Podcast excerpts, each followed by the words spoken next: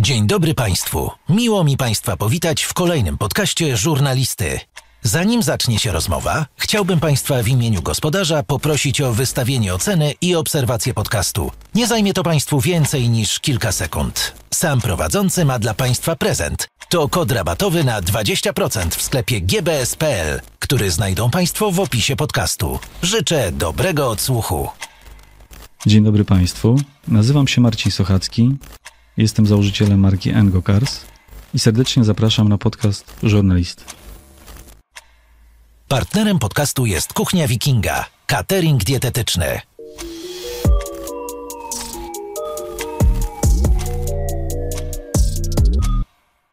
Dzisiaj u mnie Michał Zajda. Dzień dobry. Cześć, dzięki za zaproszenie. Ale zobacz, pogadaliśmy chyba przed podcastem z dobrą godzinkę. No możliwe, tak. No, ty, tyle tematów. Akurat technologia to jest coś takiego, co mnie e, fascynuje. Zanim przejdziemy do kryptowalut, o których na pewno pogadamy, chciałem cię zapytać o moment, w którym jest dzisiaj technologia. Podoba wow. ci się to? Mhm. Ciekawe pytanie. Technologia to część historii świata. Jesteśmy w kolejnej odsłonie rewolucji przemysłowej tej najbardziej związanej z cyfrową rewolucją. Mhm. E, ona przychodzi fazami, e, niekoniecznie dobrze sobie z nią radzimy.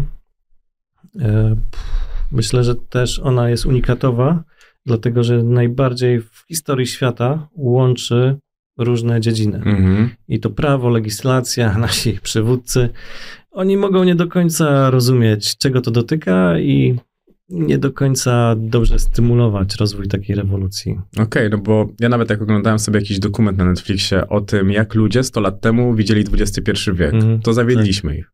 Oni myśleli, że samochody będą latały, że jednak ta technologia będzie na zupełnie innym levelu. Tak, ale oni z jednej strony myśleli, że tam będziemy mieli, nie wiem, bazę na Słońcu, ale z drugiej strony nie byli sobie w stanie wyobrazić, że w, w naszej kieszeni będzie urządzenie z dostępem do całej wiedzy ludzkości prawda? Mm -hmm. Więc my też nie straciliśmy tego czasu. To, no to na pewno nie. Niesamowity czas e, rozwoju. A my będziemy teraz rozwijali się szybciej czy wolniej? Podejrzewam, że szybciej. Ale też zauważ a propos tego rozwoju, że w tych e, poszczególnych rewolucjach, mm -hmm. tych stopniach rozwoju coraz mniej oczywiste są te artefakty tego rozwoju. Mm -hmm. Był jakiś silnik parowy, który rozpoczął mechanizację, automatyzację, była później żarówka, był komputer. A teraz na przykład sztuczna inteligencja, że dzięki temu precyzyjniej dostajesz wyniki zapytania mm. w mhm. Google. Tego tak nie odczuwasz, chociażby te moje blockchainy. Tego mm. też mhm. nie odczuwamy nadania takiej e, powstrzymania takiego rozlewania się tych e, cyfrowego świata, który jest mm. w swojej dziedzinie nieograniczony. Mnie też zastanawiają firmy technologiczne, bo jednak one posunęły się nawet do tego, że zdominowały media. Pomyśl sobie, jak dzisiaj mhm. wygląda dziennikarstwo mm, tak. takie. No Jasne. dzisiaj to są PR-owcy, tak to się po prostu określa. Każda redakcja jest tak naprawdę opłacana przez dużą firmę technologiczną. I właściwie są badania, które pokazują, że tekst stworzony przez sztuczną inteligencję jest niemal nie do odróżnienia od tekstu stworzonego przez dziennikarza. Więc to też jest taka wskazówka dla młodych ludzi, którzy chcą studiować dziennikarstwo. Zastanówcie się, jaka jest wasza dalsza droga. Mm bo to może być latach. zawód, który umrze. Tak samo no tak. jak e, było kilku inny, kilka innych zawodów, które kiedyś tam w XIX wieku były bardzo popularnymi zawodami, a dzisiaj tak. mogą e, kompletnie nie istnieć. No to jest bardzo ciekawy wątek, bo ja nawet patrzę na to, jak się przygotowywałem do rozmowy o kryptowalutach, to znalezienie wiarygodnej informacji też jest problemem. No. Zgadza się. Właściwie ta tradycyjne hmm, formułowanie tematu, czy tradycyjne podpisanie się, prawda? Bo mówisz o mhm. wiarygodnych informacjach, czyli takie, nie, pod którymi się ktoś podpisał. Jakby te, to imię i nazwisko jakby nie jest dobre dla tej ery cyfrowej. Jednocześnie ujawnia za dużo i za mało. Że nie przenosi tej reputacji mhm. tego, co robiłem w przeszłości. Ale też nawet chodzi mi o to, że ktoś mógł dostać za to pieniądze, mhm. mógł zasugerować mi coś, co jest dobre dla jego portfela, ponieważ na przykład dostaje procent z danej rejestracji albo z zakupu czegoś. Jasne. A ja nie wiem, czy to on to poleca przez to, że wydobór reklamy jest taki, że on to faktycznie sam, sam z tego korzysta, tylko dlatego, że dostał tylko i wyłącznie taką propozycję, bo wydaje mi się, że to jest też częsty problem tego wszystkiego. No i to są chyba takie naturalne cechy ludzkie. Czy byśmy sprzedawali krzesła, akcje czy kryptowaluty, to by chyba tak samo działało. Mm-hmm. No dlatego mówię, no bo to jest pod koniec końców ci to podpowiada internet, nie? Tak, że tak. poza tą wiedzą, którą nabywamy, musimy mieć też swój rozum i swoje doświadczenia, żeby być w stanie mm, dobrze, dobrze wybrać. To zacznijmy od początku, bo wielu z moich słuchaczy na pewno nie ma pojęcia, po co tak naprawdę powstały kryptowaluty. Hmm. Po co powstały kryptowaluty? Kryptowaluty powstały w tym takim trochę libertariańskim, trochę anarchistycznym zakątku e, tego cyfrowego świata. I autor pierwszej kryptowaluty Bitcoina, która odniosła sukces, e, właśnie chciał, tak się sprzeciwstawił e, instytucjom, którym nie ufał. Mhm. Instytucjom dużego świata finansowego. Bankom centralnym, był niepocieszony drukowaniu pieniędzy. Mhm. Chociaż dla mnie to jest trochę złożony temat. No ale skoro pytasz się skąd, gdzie powstały i dlaczego, to, to dlatego, żeby dać przeciwwagę e, mainstreamowym mm. finansom. Dla, okay. Dlatego powstały, ale e, chyba tak w ogóle to nie wyszło. No nie, no kompletnie to nie wyszło, bo to jest zaprzeczeniem tego, co może być wizją przyszłości. Hmm. No bo jakby w założeniu, że kryptowaluty miałyby się dogadać z różnymi rządami i tak dalej, i tak dalej, a do tego też trochę w jakiś sposób pewna wizualizacja niektórych ludzi dąży, mhm. no to zaprzeczałaby temu, po co miała powstać, bo miała powstać niezależnie od państw tak. i miała pełnej anonimowości. Żaden rząd nie pozwoliłby na to, żeby waluty mhm. i pieniądze były tak bardzo anonimowe, jak są dzisiaj. Hmm. No znaczy możesz mi zaprzeczyć, bo pamiętaj, tak, że jestem laikiem. E, zastanawiam, e, z której strony to ugryźć, bo kryptowaluty mają tendencję w ogóle pieniądz. Pieniądz to jest ekonomia bardziej. Mhm. Kryptowaluty tworzą kryptoekonomię. Takie też zamknięte ekosystemy, w których po prostu możemy się rozliczać. Pieniądz to jest, e, czy waluta nawet, to jest niesamowity wynalazek.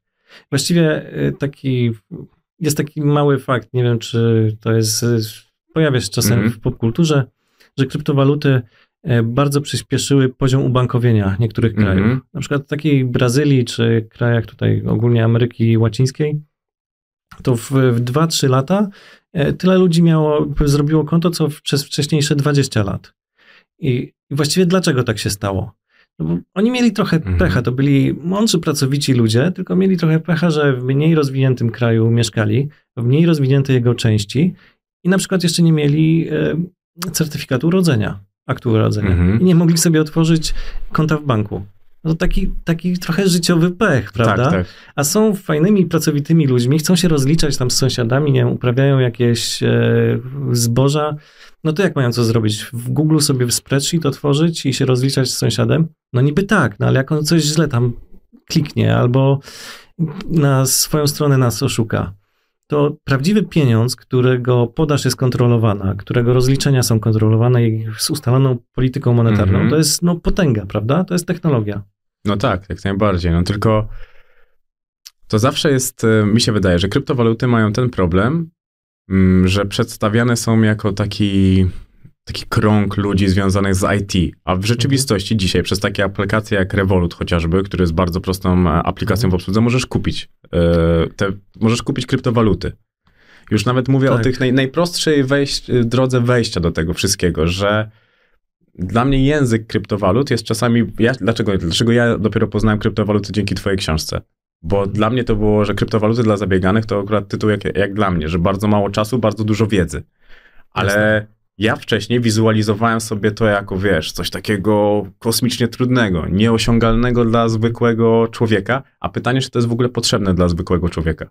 Według mnie tak. Według mnie to rozwiązuje wiele e, problemów dzisiejszego świata, e, z których sobie, nie wiem, no, na pewno zdajemy mhm. sobie sprawę. Jak farmy troli wykolejają naszą politykę, jak nieuczciwe reklamy e, zmieniają nasze wybory. Mhm to takie coś dzieje się z powodu tej nieograniczonej, niepowstrzymanej e, jakby energii e, internetu, mhm. prawda? A kryptowaluty, waluty nadają cechy fizyczności. Łatwiej je rozliczyć, łatwiej przenieść reputację za pomocą kryptowalut. A kryptowaluty są jakimś rozwiązaniem na przykład na inflację? Y, zależy. Generalnie teza, że Bitcoin w jakiś sposób jest dobrą antyinflacyjną lokatą, to jest nonsens mhm. zupełny. Prawda? Nawet nie wiem skąd to się wzięło. Może sam Bitcoin w sobie jest, e, ma trochę charakter deflacyjny, no ale to nie ma żadnego związku z całą szeroką ekonomią. Może też dlatego, że Bitcoin jest czasem porównywany do cyfrowego złota, że niby złoto Właśnie. jest dobrą lokatą na inflację, ale przez złoto jest złą lokatą na inflację. Mm -hmm. Nawet historycznie, jak jakąś tam korelację sprawdzimy, no to to się w ogóle e, nie, nie spina. Partnerem żurnalisty jest Engokars.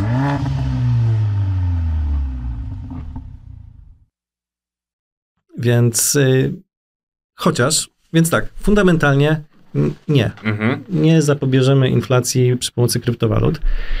Chyba, że spojrzymy na to od e, takiej strony inflacji bardziej teoretycznej. Na przykład był bardzo ciekawy papier Fedu z przełomu maja i czerwca. Fedu, czyli Banku Centralnego mhm. Stanów Zjednoczonych, to jest generalnie grupa prywatnych banków, która od czasu do czasu powołuje jakieś e, kółko robocze, mhm. zatrudniają naukowców. I na przykład no, inflacja jest teraz problemem. Wszyscy się zastanawiają, skąd się wzięła. Mamy tę listę klasycznych e, powodów: drogie surowce, problemy z bezrobociem, e, po covid przerwane mhm. łańcuchy dostaw. E, zrobiło się też głośno o takich metapowodach, na przykład spirala mm, marżowo-cenowa, spirala mhm. kosztowo-cenowa. Ta praca z Fedu właśnie to tak podsumowała i w końcu zaskakujący powód główny w inflacji znalazła na, na tamten moment, że komunikacja banku centralnego, jak ona została przeprowadzona, bardzo wpływała na inflację i oczekiwania inflacyjne. Mhm. Więc jeżeli jakoś byśmy zarządzali blockchainem, tą polityką monetarną, to byłaby to transparentna polityka.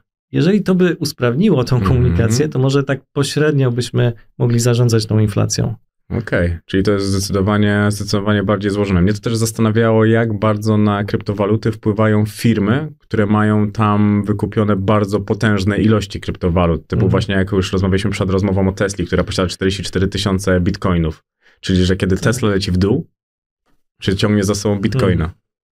To są chyba znacznie większe siły rynkowe. No, pamiętajmy, że kryptowaluty to jest kilkunastoletni rynek, to -hmm. jest mhm. malutki rynek tak naprawdę, nie wiem, y, największe fundusze ETF 1-2 w Stanach mm -hmm. to będą równoważyć cały rynek krypto. Więc to jest y, powiedzmy finansowo chyba te wahania firm technologicznych nie mają wpływu, bardziej bardzo medialne postaci ich e, przywódców, mm. Elon Musk, e, i podobni. Okej, okay. no bo, bo to też Pan było... Sailor, on jest bardzo takim wyraźnym głosem i propaguje to, chociaż e, też zdroworozsądkowo się, się zachowuje, wyizolował do osobnej firmy te bitcoiny, mhm. więc też musi jakby odpowiadać przed akcjonariatem za swoje czyny.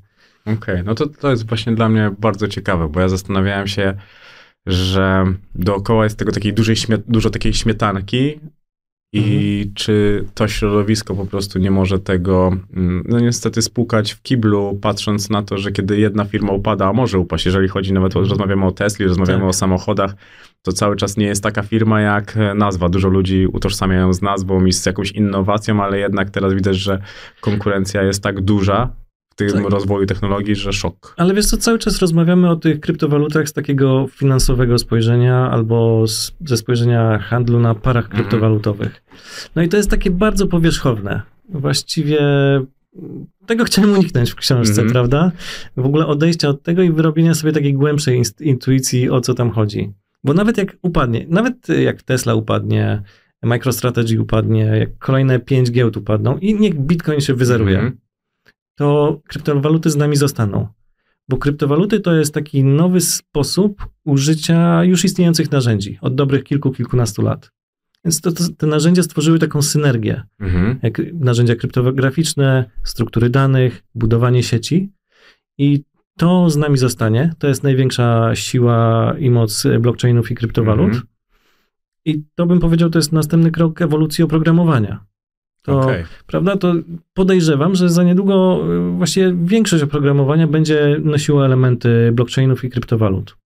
Okej, okay, no to to jest bardzo duża zmiana na całym rynku, jeżeli to chodzi o to. Bardzo możliwe, tak. to w takim wypadku to jest budujące, bo mnie, ja, ja też o to, o to zahaczam, bo to są rzeczy, które medialnie nadają wydźwięk e, kryptowalutom, bitcoinowi i temu mhm. wszystkiemu, przez co moim zdaniem to cały czas się popularyzuje przez te postacie, które czasami niezbyt stabilnymi wpisami potrafią zachwiać e, całym rynkiem, co pokazuje, że rynek w jakiś sposób powinien być dorosły rynek, kiedy on dorośnie, będzie odporny na takie, uważam, na takie powiedzmy zaczepki. No właśnie, ja uważam, że takie postaci szkodzą temu rynkowi, właśnie wprowadzając te wahania, robiąc tego show, e, robiąc tego jakąś finansową loterię i tak jeszcze myślę, że to może się przyczynić do wielu ludzkich dramatów. Ktoś sobie pomyśli, o Elon Musk kupuje te bitcoiny, to też sobie kupię.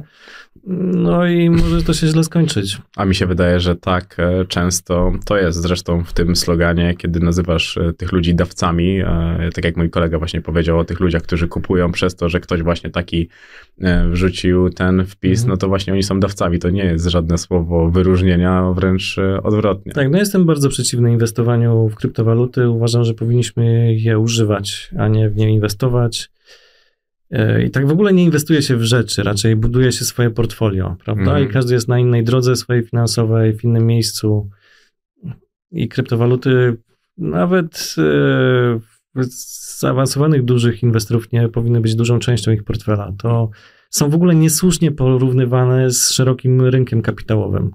Niesłusznie porównujemy kryptowaluty do akcji. No właśnie, bo to też było To jest w ogóle przez to, że wyglądają tak samo, tak samo klikamy w aplikacjach właśnie takich jak Revolut mhm. czy, czy innych aplikacjach fintechowych, e, to wydaje nam się, że to jest coś podobnego, a to jest e, zupełnie co innego. No bo w książce nawet podajesz przykład zrzucania się razem na squasha i przez właśnie przez to, że można płacić kryptowalutami.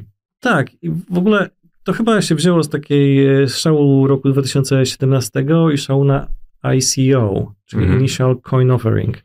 To jest taki termin, akronim uknuty, żeby odbić lustrzenie termin IPO, czyli Initial Public Offering, mm -hmm. czyli gdy spółka akcyjna wchodzi na giełdę, ma swoje pierwsze notowanie, to jest bardzo takie prestiżowe wydarzenie w firmie. To znaczy, że ten reporting i controlling w firmie już doszedł do tego takiego zaawansowanego poziomu, że to jest firma dochodowa, że może być notowana na publicznym rynku. Czyli to jest działający biznes e, prestiżowy, stabilny i z przyszłością. Mhm. Tymczasem ten termin po stronie kryptowalut ICO, czyli Initial Coin Offering, to jest jakby zrzutka na pomysł bardzo często. Mhm. Czyli zauważmy, w jakich różnych stadiach e, inwestujemy e, w te dwa akronimy. IPO to niemal pewny biznes, a ICO to, miejmy nadzieję, kompletny pomysł na ten biznes. A to pięknie to zwizualizowałeś, że to jest właśnie pewnego rodzaju zrzutka na to, co może się wydarzyć dalej.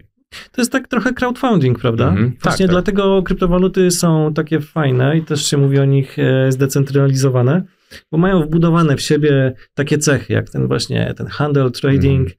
czy crowdfunding, bez pośrednictwa trzecich firm, Kickstarter czy inne. Mhm. To jeżeli rozmawiamy już o płaceniu e, za coś, jeżeli chodzi o kryptowaluty, to jak szybko stała się związana z kryptowalutami cyberprzestępczość? No bo jednak dużym wkładem tego mówi się o tym, że hakerzy chcieli tyle i tak. tyle w różnej, w takiej, w takiej walucie.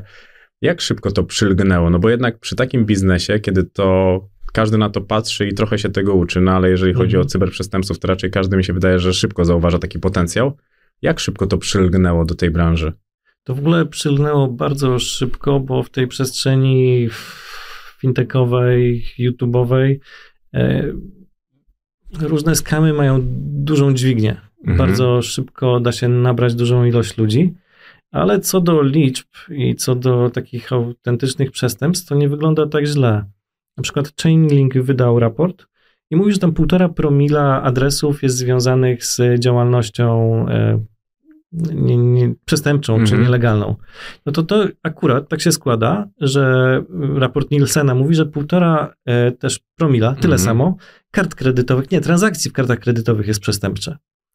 A karty kredytowe, czyli relatywnie e, właściwie tyle samo, tu półtora promila, mm -hmm. tylko adresy kryptowalutowe są reużywalne, czyli wiele razy można użyć mhm. takiego adresu w wielu produktach, a karty kredytowe są tylko wycinkiem rynka, rynku finansowego. Więc dlatego tym usprawiedliwiam moje zdanie, że przestępczość jest niższa w tym kryptoświecie. Plus e, dużą, najmłodszą gałęzią blockchainów jest tak zwane DeFi, to przeniesienie takich inwestycyjnych produktów na świat mhm. zdecentralizowany. I właśnie to są, to jest najmłodsza gałąź takiego młodego przemysłu. Tam to jest, nawet oprogramowanie jest jeszcze niedopracowane i tam rzeczywiście padają te protokoły, te firmy, które to ufundowały, takie startupy fintechowe, y, technologiczne, padły ofiar, ofiarą przestępców, mm -hmm. hakerów. I stamtąd właśnie pochodzą te wieloset milionowe haki, straty, -hmm. ale sam blockchain też nie jest y, dobrym y, jakby miejscem, żeby kraść te pieniądze, bo niewiele z tych powiedzmy haków i z tych kradzieży jakby zostało skonsumowanych. Mhm. Te nieraz 400-500 milionowe haki skończyły się na tym, że haker czy złodziej komunikował się z właścicielem giełdy e, i za 100 tysięcy się dogadali, że to wraca do nich dolarów. Okay. Bo jednak blockchain jest audytowalną, publiczną bazą danych. Widać, gdzie to poszło. Z dziesiątek tysięcy kryptowalut dosłownie kilka, może dziesięć jest anonimowych. Mają bardzo niską płynność. Mamy też miksery, które służą do anonimizacji naszych transakcji, mhm. ale pieniądze pochodzące z mikserów e, są właściwie traktowane jak skażone pieniądze. Mm, więc e, też tacy przestępcy nie chcą przepuszczać przez nie tej gotówki, no bo też nie wyciągną jej na licencjonowanej giełdzie, w banku, na swoje mm. konto nie przeleją. Nawet jest polski startup, który śledzi właśnie takie skażone monety. O. Więc to a to bardzo ciekawe w takim wypadku, no bo to mm, też mnie zastanawiało. No to w takim wypadku to tak jak trochę te znaczone banknoty w wielu różnych... Tak, no to jest publiczna baza danych. Oczywiście ruch na niej jest coraz większy, to ludzkim okiem się już nie da tego y, prześledzić, mm -hmm. no ale oprogramowanie takie przeciwskamowe prostu y, się rozwija, to jest taki wyścig zbrojeń też, żebyśmy mogli wszystko wyśledzić, co się dzieje na tej, e, w tej sieci. To czym tak naprawdę różni się powiedzmy bitcoin czy kryptowaluta od tego, co mamy dzisiaj w telefonie, kiedy płacimy kartą? To jest diametralna różnica. Świetne pytanie. Gdy płacimy telefonem czy kartą, jaką mm -hmm. bądź, tak naprawdę udzielamy. To jest tak w ogóle złożony proces. Tam jest token, który obiega no, ten, ale tak co do idei, to udzielamy bankowi na zmianę, udzielamy zgody na zmianę na naszym koncie. Tam w banku z rubryczki do rubryczki bank przeleje e, sumę, którą wyślemy mm -hmm. w, w, również jako to zlecenie. Czyli to jest taki właściwie dwuetapowy proces. Udzielamy zgody i realizujemy tą zmianę. Mm -hmm to tak naprawdę te elektroniczne pieniądze nie opuszczają tego banku. Elektroniczna reprezentacja pieniędzy żyje sobie za tą ścianą. My tylko operujemy zgodą dla banku. Mhm. To tak, no, no. prawda? One nie wychodzą z tego, z tego banku. A jeżeli e, operujemy kryptowalutami, to w naszym telefonie, w tym portfelu na telefonie czy na fizycznym urządzeniu, to są fizyczne, elektroniczne, ale monety. Na tym, po naszej stronie, w tym naszym fizycznym urządzeniu. Mhm. Jak je komuś wysyłamy, no to u siebie, w tym naszym jakby powiedzmy bezpiecznym miejscu definiujemy z A do B przesyłamy tyle, podpisujemy to i to wrzucamy do tej publicznej sieci. Wszyscy nasłuchują i wszyscy księgują sobie tą zmianę. Okay. I, czyli i właściwie nadaliśmy takiej fizyczności temu elektronicznemu pieniądzu. Stąd też nazwa, że to jest zdecentralizowane. Nie potrzebujemy mm. tego banku, żeby był strażnikiem, tylko wszyscy sprawdzają, czy ja nie zrobiłem tam jakiejś, nie chcę nikogo oszukać. Mm, czy okay. ten czy to jest wszystko tak, tak jak A powinno? ma tyle środków, żeby mm. wysłać do B. Każdy prowadzi tą księgowość. No to w książce właśnie pada takie zdanie, że ludzie nie wierzyli w bezpieczeństwo swoich oszczędności w bankach i nie ufali instytucjom. Teraz tylko pytanie, czy mogą zaufać sami sobie. Tak, oczywiście. Więcej odpowiedzialności mają tak naprawdę. Może to nie być dla każdego dobre wyjście. Tym chyba Teraz jest jeszcze taka dodatkowa kwestia, że jesteśmy na samym początku. aplikacje nie są doskonałe, mhm. ludzie nie mają takiej intuicji, więc ta odpowiedzialność, no, mają większą odpowiedzialność za zabezpieczenie swoich środków. Hmm, ale to jest, e, tak, bo to jest e, interesujące patrząc na to, jak te wszystkie giełdy, wiesz, bo jest dużo po prostu tych skandali dookoła tego, tak. dookoła mhm. tego wszystkiego mm, i rozmawiałem właśnie gdzieś tam, że kryptowaluty potrzebowałyby giełdy w jakiś sposób zabezpieczanej przez już jakieś, jakieś instytucje rządowe na przykład. Ale wtedy uważam, że to by nie było, to by trochę było sprzeczne z ideą, z tego co ja potrafię to zrozumieć, ale mogę się kompletnie mylić. Chyba właśnie to nie jest do końca tak, e, bo giełdy w ogóle te scentralizowane, mm -hmm. które są pomostem do tego zdecentralizowanego świata, i w ogóle porozmawiamy za chwilę, co to no, jest ten zdecentralizowany świat, czym, czym się różni od scentralizowanego. No są takimi na przylepkę, na, na krawędziach tego systemu, są po prostu pomostami do wejścia, bo nie każdy z nas operuje tym pełnym węzłem, pełnym oprogramowaniem. Mamy telefony, mamy przeglądarki i tyle. Potrzebujemy giełd, żeby zakupić e, kryptowalutę. E, I one tak w ogóle są licencjonowane. W ogóle mhm. rozmawiamy, gdy jedna z największych giełd upada, prawda? Mm. FTX. I to też nie jest tak, że te giełdy nie są zabezpieczone, bo zdarzyło mi się używać kryptowalut i sprawdzałem, czy giełda scentralizowana, prywatna firma, mm -hmm. czy jest na przykład notowaną publiczną spółką. Giełda, która upadła, FTX, była e, spółką notowaną na Bahamach. I teraz pytanie, no ta, ta giełda to działa mniej więcej jak broker e, giełdowy.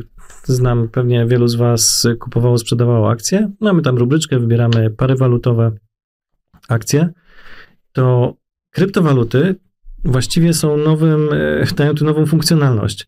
Możemy z, dokonać tego, mm, tej zamiany albo kupić jakieś aktywo i przenieść je na nasz sprzętowy albo software'owy portfel. Mhm. Nie musimy trzymać naszych pieniędzy w tej scentralizowanej y, firmie. Mhm prostu nie ma najmniejszej potrzeby. To jest tak w ogóle e, zły wzorzec. Nie powinniśmy tak robić. Jest znane powiedzenie w kryptoświecie, nie twoje klucze, nie twoje pieniądze. Klucze chodzi o te klucze prywatne mm. i publiczne, bo trzymając jakiekolwiek środki na, e, w adresie naszym, naszym adresie giełdowym, tak naprawdę jest to publiczny adres, którego klucz prywatny ma giełda. I nie ma jakby to się nie to, różni wiele od banku. No właśnie, to się w ogóle nie różni od banku. Też prosimy giełdę, żeby gdzieś tam coś, coś tam przelała i wyraziła na to zgodę i sprawdziła, ile mhm. mamy pieniędzy.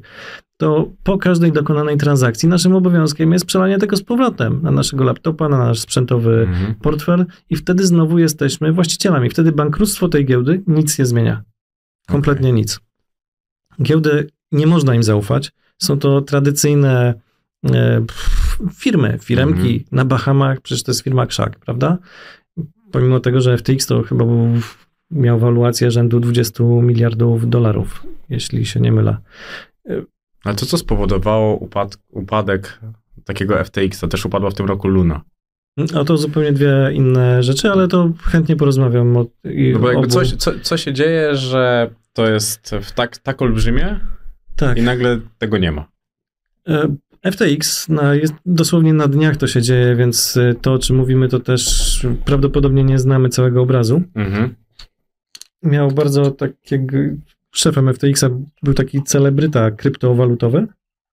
I okazało się, że miał on sieć powiązanych firm, w tym jedna największa Alameda. Mhm. Był to fundusz e, inwestycyjny, hedgingowy. I ten fundusz używał środków giełdy FTX do spekulacji niestety y, przegrali. po prostu im nie wyszło. I kolejnym ich krokiem było używanie nie tylko swoich pieniędzy i FTX-a, ale prywatnych y, środków użytkowników FTX-a. Mhm. Czyli o tym, przez to, że użytkownicy nie mieli kluczy prywatnych, nie kontrolowali swoich środków, to giełda je przelała e, swojemu partnerowi, Alamidzie. Ona kontynuowała e, no mamy rynek niedźwiedzia, więc tu mhm. się wiele nie zdarzy i nadal traciła pieniądze. Musiała jakoś dojść do jakiegoś przecieku. E, szef największej giełdy e, CZ e, Bianse zaczął komentować, że chyba będzie sprzedawał FTT, czyli token połączony mm. z mhm. giełdą FTX. Doszło do bankrunu i E, FT, FTX jest e, na obecną chwilę niewypłacalny. Nie wiem, czy ich stronka działa. Czyli wyparowały. Te, właściwie ich nie było, mhm. prawda? Tam nic nie wyparowało, bo po kolei te była tak przepotężnie zlewary, e, zle, zlewarowaną giełdą, że, że straciła te środki. Co w takim wypadku dzieje się z ludźmi, którzy tam mieli środki? No przez to, że na Bahamach to, to było zarejestrowane, to średnio się dzieje. Mhm. jest kilka giełd w Stanach i można dochodzić swoich, e, prawda, no to jest już e, rozsądna jurysdykcja prawna i można dochodzić Mhm. swoich praw, e, prawda? Ale na Bahamach po prostu polegasz. Tak, no policja bahańska podobno... Podobno jest bardzo dobra. Podobno się wybrała sprawdzić jakieś biura, ale jeszcze nie zatwitowali, co znaleźli, więc nie wiemy. I tak w ogóle największą zagadką jest, że bardzo duże fundusze inwestowały w FTX-a, a Sequoia to jest no, fundusz legenda i też e, zaraportowali, że spisują do zera swoją chyba 200 milionową inwestycję w FTX-a. To po prostu tak już w swoich księgach zaznaczyli.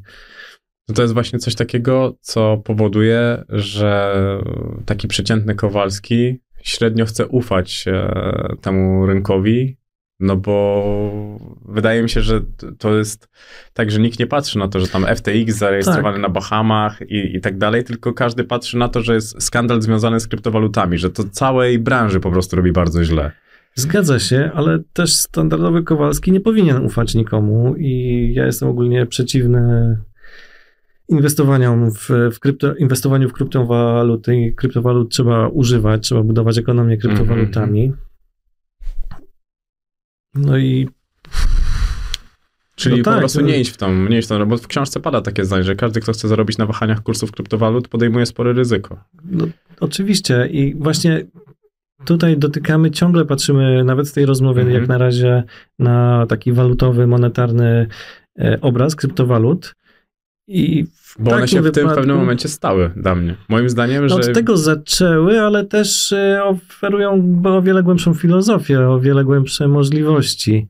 I jeżeli mówimy o temacie inwestowania w kryptowaluty, to jesteśmy bliżej dziedziny wiedzy i umiejętności inwestowania, a nie umiejętności dotyczących kryptowalut, Mhm. które są bardziej e, technologiczne, bardziej związane z ekonomią, z etyką. A To, to jak, jak ty na to patrzysz? W twoim idealnym świecie, jakby było? W moim idealnym świecie. E, ha.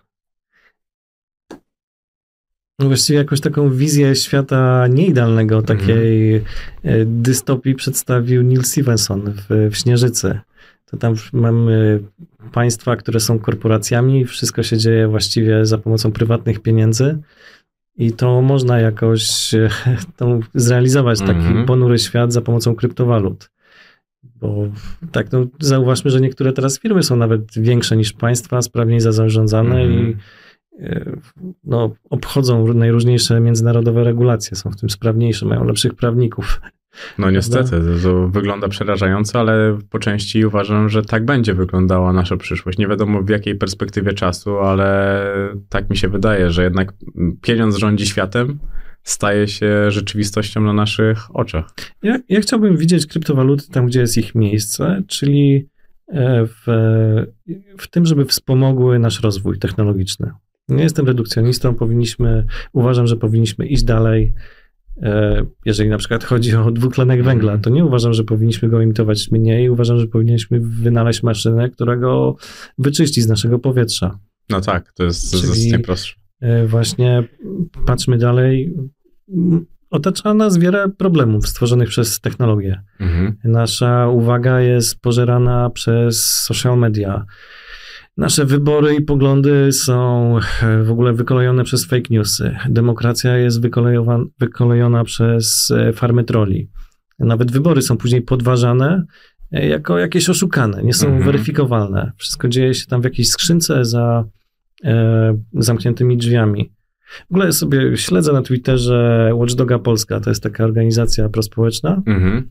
I, I oni tak sprawdzają. Mamy teoretycznie, możemy o wszystko zapytać, na co Mhm. poszły jakieś fundusze, jak został zaalokowany państwowy budżet. I oni są niestrudzeni w tych e, pytaniach, Mhm. ale są dość, też dość skutecznie ignorowani przez e, najróżniejszych e, no, beneficjentów tego Mhm. budżetu. To, to mi się to na przykład w głowie nie mieści. Jak państwowy budżet może być tajny? Rozumiem, że mamy tam jakiś wywiad, kontrwywiad, wojsko, Mhm. ale znakomita jego część, jak to jest możliwe, że nie jest po prostu e, nawet w Excelu opublikowana na stronach ministerstwa? Prawda? Mhm. Rozumiem, że też tam jest szereg prywatnych firm, które, których jakby tą prywatność wtedy niszczymy, no ale też możemy dojść do takiej społecznej jakby umowy, że no masz projekt czy produkt dla państwowego mm, odbiorcy, no to, to ty dostajesz prestiż, no ale rezygnujesz z anonimowości Mhm. prowadzenia biznesu, prawda? Jeżeli tak, no to oczywiście nie róbmy niczego wstecz, niech to będzie jakaś taka Mhm. nowa umowa społeczna, ale mi się w głowie nie mieści, jak obieg państwowego pieniądza może być tak mało transparentny. Dlatego zapytałem o tą technologię na samym początku, bo wydaje mi się, że to, co powiedziałeś teraz, jest właśnie pięknym podsumowaniem tego, że my dzisiaj żyjemy w świecie, o którym nic nie wiemy. Mhm. Że technologia nie pozwoliła nam się dowiedzieć, ale, ale nie wiedzieć. Hmm. Za technologią schowaliśmy bardzo, bardzo dużo informacji, do których Tak. już nie jesteśmy się w stanie przebić, nawet jeżeli mamy o nich przeczytać. To czytamy tylko i Mhm. wyłącznie to, co ktoś chce nam powiedzieć. Tak, to utraciliśmy transparentność i w ogóle weryfikację tego, co ktoś nam powie. Mhm. I to nie tyczy się tylko tego obiegu państwowego pieniądza w tym Mhm. budżecie, ale na przykład y, wielkie portale społecznościowe znają całą naszą aktywność, wiedzą, kto, są, kto jest naszą rodziną, mogą oddziaływać na nas z różnych stron. No tak. Te reklamy są coraz mniej etyczne. I tak, no to jest, y, i to jest wielkie, to jest właściwie e, odpowiedź, to są kryptowaluty Mhm. kryptowaluty, gdyby napędzały e, te mm, silniki, no to po kolei, na przykład budżet, jeżeli byłby na blockchainie państwowym, nie Mhm. jakimś e, anarchistycznym, e, zdecentralizowanym, niech to będzie, e, niech to będą te same narzędzia, nawet ko- kontrolowane przez państwo. Może być rozliczony. Mhm. Do budżet przesyłany do jednostek samorządowych może być właśnie kryptopieniądzem, prawda? Polskim złotym, kry, Mhm. polskim kryptozłotym. Możemy śledzić, jak spółki państwowe otrzymują dotacje. Budżet obywatelski, nic prostszego, prawda? Głosujemy jako obywatele z e, ID na tym blockchainie i nasze wybory są e, automatycznie realizowane. I to się wydaje bardzo, bardzo przejrzyste, czytelne i zrozumiałe dla każdego. Wręcz wydaje się, że była taka idea demokracji, prawda? Tak, tak. I stąd też jest e, rozdział w książce o płynnej demokracji. Znaczy, tak, tak, tak. Spodobał tak. ci się. Tak, no ja, ja akurat e, zastanawiałem się w ogóle po przeczytaniu tej, tej książki właśnie, czy to nie jest tak, że pieniądze miały być tym, czym są kryptowaluty dzisiaj. Właściwie dopóki to były metale szlachetne, Tak. tak było. No, no właśnie o to mi, o to mi Tylko utraciliśmy z tym kontakt, gdy pieniądze zmieniały swoją formę coraz bardziej abstrakcyjnym, e, abstrakcyjnej postaci tych pieniędzy, Mhm. coraz bardziej oderwanej od e, właśnie tych metali, od najpierw papier, później zapis elektroniczny. Tylko też e, nie, nie uważam, że zmiana tego, to odejście od metali szlachetnych było złe. Myślę, że z tym wiązała się y, ten postęp, który wraca do Mhm. naszej rozmowy, ta technologia. W- O naszym dobrobycie, o naszym dobrostanie świadczy cy- y, prędkość cyrkulacji pieniądza, ilość pieniądza, płynność Mhm. pieniądza. To są rzeczy, które e, gdy ich zabraknie w Mhm. danym państwie, ona upada. I to w historii się zdarzyło dziesiątki razy, jak- nie setki, nawet e, Chiny, prawda? E, Ten XVIII-XIX wiek Chin, nawet niechętnie wspominany przez Chiny wieki wstydu chińskie, Mhm. kiedy były podbite. Czy tak możemy się zastanawiać, jaki wpływ na to miał, że Chiny aż do końca XIX wieku, i nie chcę tutaj przekłamać, ale sprawdźcie to, Mhm. używały srebra jako środka rozliczeniowego jeszcze w nieustandaryzowanej formie. Nie mieli wspólnej monety, po prostu jakimiś e, kawałkami e, srebra się rozliczali. No to jak mogło to wspomóc handel, jak mogło to wspomóc innowacje, rozliczenia w, na większych e, przestrzeniach? Prawda? To można się Mhm. tu doszukiwać przyczyny upadku Chin. Albo nie wiem, czy też takie masz odczucie, dwa, jakieś mniej więcej dwa lata temu była moda w Polsce na chłopów. Powstało Tak, kilka tak, tak, książek tak. o chłopach, o chłopstwie, o pańszczyźnie. Porównywano to do niewolnictwa. Mhm. E, I nawet nie chcę o tym mówić, tylko o tym, że w tle było pytanie, dlaczego my byliśmy biedniejsi? Bo to też się z tym e, e, wiąże ten wiek jakiś XVI, XVII. XVIII. Po prostu polskie folwarki miały coraz mniejszą produktywność niż zachodnie. No i na zachodzie tak w ogóle odpowiedzią na to, to powiedzmy tysiąc, początek XVII wieku, to w Królestwie Niderlandów powstaje pierwsza spółka akcyjna. I ze środków zebranych tak e, podbijają e, wschodni ws- Ocean Indyjski. No a w Polsce zdecydowaliśmy się po prostu szybciej wiązać te snopki z sianem. Takie mieliśmy wyobrażenie. Jakby, mhm. Jakbyśmy się bali tej technologii, uważam, że właśnie świat finansów też jest taką technologią, że baliśmy się postępu w tej dziedzinie i zdecydowaliśmy się na taką prymitywną pracę. Mhm. Prymitywne, mocniej, szybciej i niekoniecznie mądrzej. No to nie masz wrażenia, że to mogliby zmienić tylko ludzie zasiadający bardzo wysoko w strukturach państwa, a wydaje mi się, że oni dalej rozliczają się w srebrze? Zgadza się. I dlatego też właściwie napisałem kryptowaluty dla zabieganych, żeby tak trochę od dołu ich cisnąć, mm -hmm. żeby wśród nas, bo najpierw to e, właściwie nie chcę powiedzieć, że to my ich wybieramy, tylko oni są takim dobrym odbiciem nas. Tak, prawda? tak, tak, oni Więc są odbiciem nas. I my będziemy tutaj na dole mądrzejsi i będziemy wymagać, to oni zobaczą, czego my wymagamy i tym się staną, żeby zostać wybranymi to w, w tych, e, wydaje mi się, że nadal jesteśmy w części świata, gdzie właśnie polityk jest takim trochę zawodem, bez e, realnego doświadczenia w, w przemyśle, czy w mhm. bankowości, mm -hmm. czy w finansach z poprzedniego życia. Wydaje mi się, że w świecie zachodnim to jest taka migracja dla prestiżu między światem e, zarabiania, światem mm -hmm. początku kariery i później przechodzimy do świata władzy z pewnymi kontaktami, z pewnym doświadczeniem. U nas tego nie ma. To jest ciągle jakaś taka osobna ścieżka. Tak, tak. To miasta dla mnie. Że zobacz, że mm, władza jest e, zdecydowanie po pieniądzach. Że masz pieniądze i później myślisz o, masz pieniądze i później ewentualnie myślisz o władzy. Że jakby tak jakoś do, dorabiając się tej władzy chcesz zro, tak zrobić... Tak naturalnie coś, no, mówisz, tak, jakby tak. było mądrze, prawda? No. Że najpierw jakąś mądrość życiową tak, gromadzisz. a później myślisz o tym, żeby tak. jakoś się w jakiś sposób nią dzielić albo z niej korzystać też, nie? No bo, hmm. bo tak, tak docelowo wygląda, wygląda zarządzanie, a jednak my tutaj od razu przechodzimy do władzy bez, bez drogi, nie? Bo ta hmm. jednak ta droga musi być zawiła, człowiek kilka razy musi hmm. popełnić błędy, w jakiś sposób musi po prostu nauczyć się mm, tego wszystkiego, no bo nikt nie rodzi się geniuszem, który mu za pierwszym razem wszystko wychodzi i przychodzi z pewnym doświadczeniem i mówi, no wiecie co, no to tak to robiłem, bo ja mi się mhm. wydaje, że kryptowaluty, nawet na naszej rozmowie to wychodzi, że to jest pewnego rodzaju idea.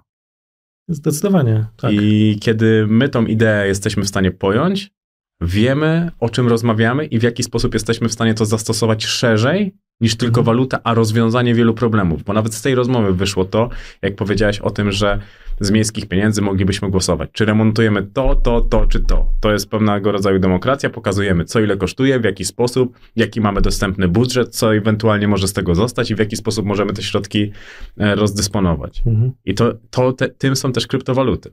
Tak? W takim tak, szerokim rozumieniu. Tak, kryptowaluty są tym jakby sposobem rozliczenia, który jest transparentny, który właściwie ja uważam, że kryptowaluty to przenoszą więcej praw na użytkownika pieniądza e, z e, tego, który wymyślił ten pieniądz, -hmm. czy dostarcza go w danym państwie. Po prostu dostaje więcej praw. I tak bym to, to prosto podsumował. A obowiązków? No, odpowiedzialności. Mhm. Może nie obowiązków, ale odpowiedzialności po prostu, żeby ich nie zgubić. Chociaż też e, to przecież nic, e, właściwie tak się pojawia to słowo centralizacja i decentralizacja e, zawsze w rozmowach o kryptowalutach i myślę, że ono jest źle zrozumiane. Instytucje scentralizowane to, to jest nasze stare banki, które takim przykładem jest ten bank, którym po prostu pilnuje, żeby te pieniądze się nie rozmnożyły. Chociaż to też nie jest tam prawda e, technicznie, no ale tak co do idei, jak już rozmawiamy. Kryptowaluty i blockchain każdemu uczestnikowi systemu dają narzędzia, żeby sprawdził, żeby te pieniądze się nie rozmnożyły, dotarły z odpowiedniego miejsca A do B. I kiedy my mamy te narzędzia, to tego banku po prostu nie potrzeba. Nie, że ktoś go wygania prostu my, każdy sobie jesteśmy swoim bankiem. Każdy sobie jesteśmy takim serwerem na nasze konto. Mhm. Więc y, właściwie, jeżeli nie ma żadnego problemu, żeby nadal sobie istniały te banki, jak nie chcemy się martwić o to, czy nie zgubimy kluczy do naszego portfela kryptowalutowego i tak dalej. I właściwie będą sobie istnieć po staremu. Mhm. No ja czytałem te historie ludzi, którzy szukali swoich komputerów po tak. wysypiskach, bo tak. okazało się, że mieli tam masę bitcoinów i dopiero zrozumieli, co stracili, albo mm, to jest jedna z pierwszych chyba historii w twojej książce o tym, jak gościu zapłacił za pizzę bitcoinami i dzisiaj te bitcoiny są warte 44 miliony dolarów, tak? Mhm. Jako taką potężną, potężną liczbę. Kilka tysięcy bitcoinów. Do tej pory obchodzi się Pizza Day. 22 maj, dobrze pamiętam? Coś takiego w maju, No, tak. tak, tak, tak, tak, tak. To jest bardzo ciekawe. Ja nie wiedziałem, że 10% ludzi w Europie ma bitcoiny. To bardzo dużo. O. To bardzo potężna Mhm. liczba, bo jak sobie szukałem statystyk takich, a w Holandii co siódmy mieszkaniec ma bitcoina. Znaczy w sensie jako walutę, nie? tak. Że to jest, Holandia jest najbardziej rozwiniętym krajem, jeżeli chodzi o mm, Europę i to też mnie zaciekawiło. Nie, nie mam pojęcia, jak wygląda Polska, nie było tam e, ich uwzględnia, polskiej uwzględnionej w statystykach, ale to pokazuje, że popkulturowo to Tak. zaraz wpisze się w nasze życie. Te jednak e, już widziałem, że chyba Euronety obsługują wypłatę bitcoinów, na pewno jakieś e, bankomaty. Pojawiają się jakieś bitcoinomaty, czy... Tak, ale też w tych takich klasycznych tak. e, Mhm. bankomatach też już się to pojawia gdzieś, dlatego to widzę, że to romansuje z mainstreamem Mhm.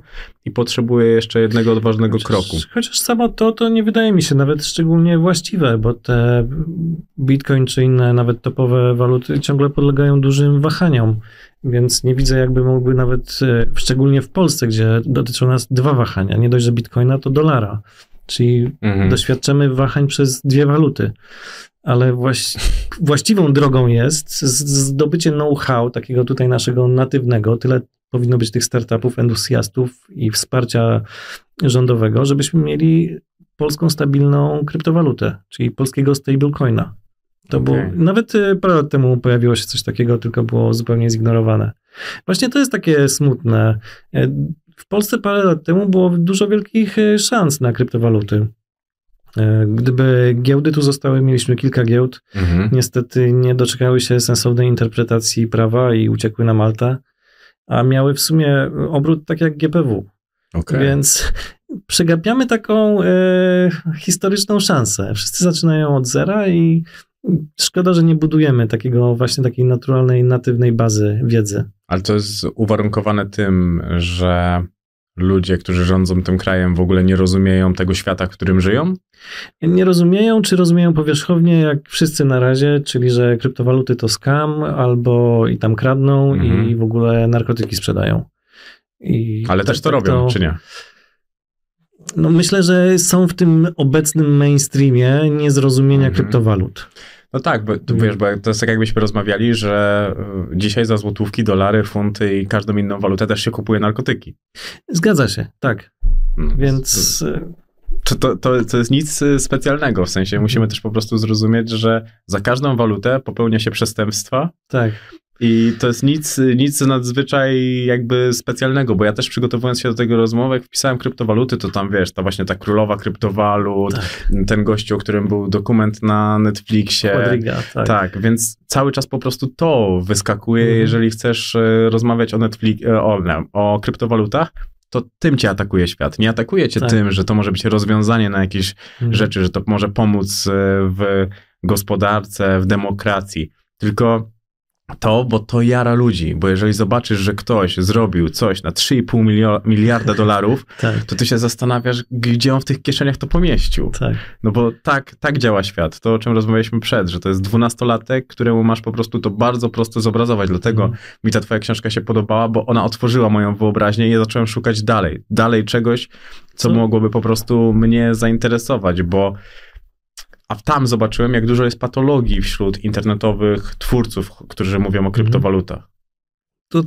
Tak, taki był trochę cel. Ta książka to jest taki worek z pomysłami, e, mniej lub bardziej odjechane, ale po to, żeby tak zaszczepić w nas intuicyjne zrozumienie kryptowalut.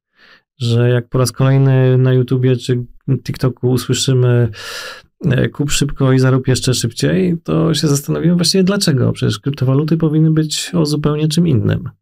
To na to właśnie zmarszczenie czoła liczę i to jest takim moim celem.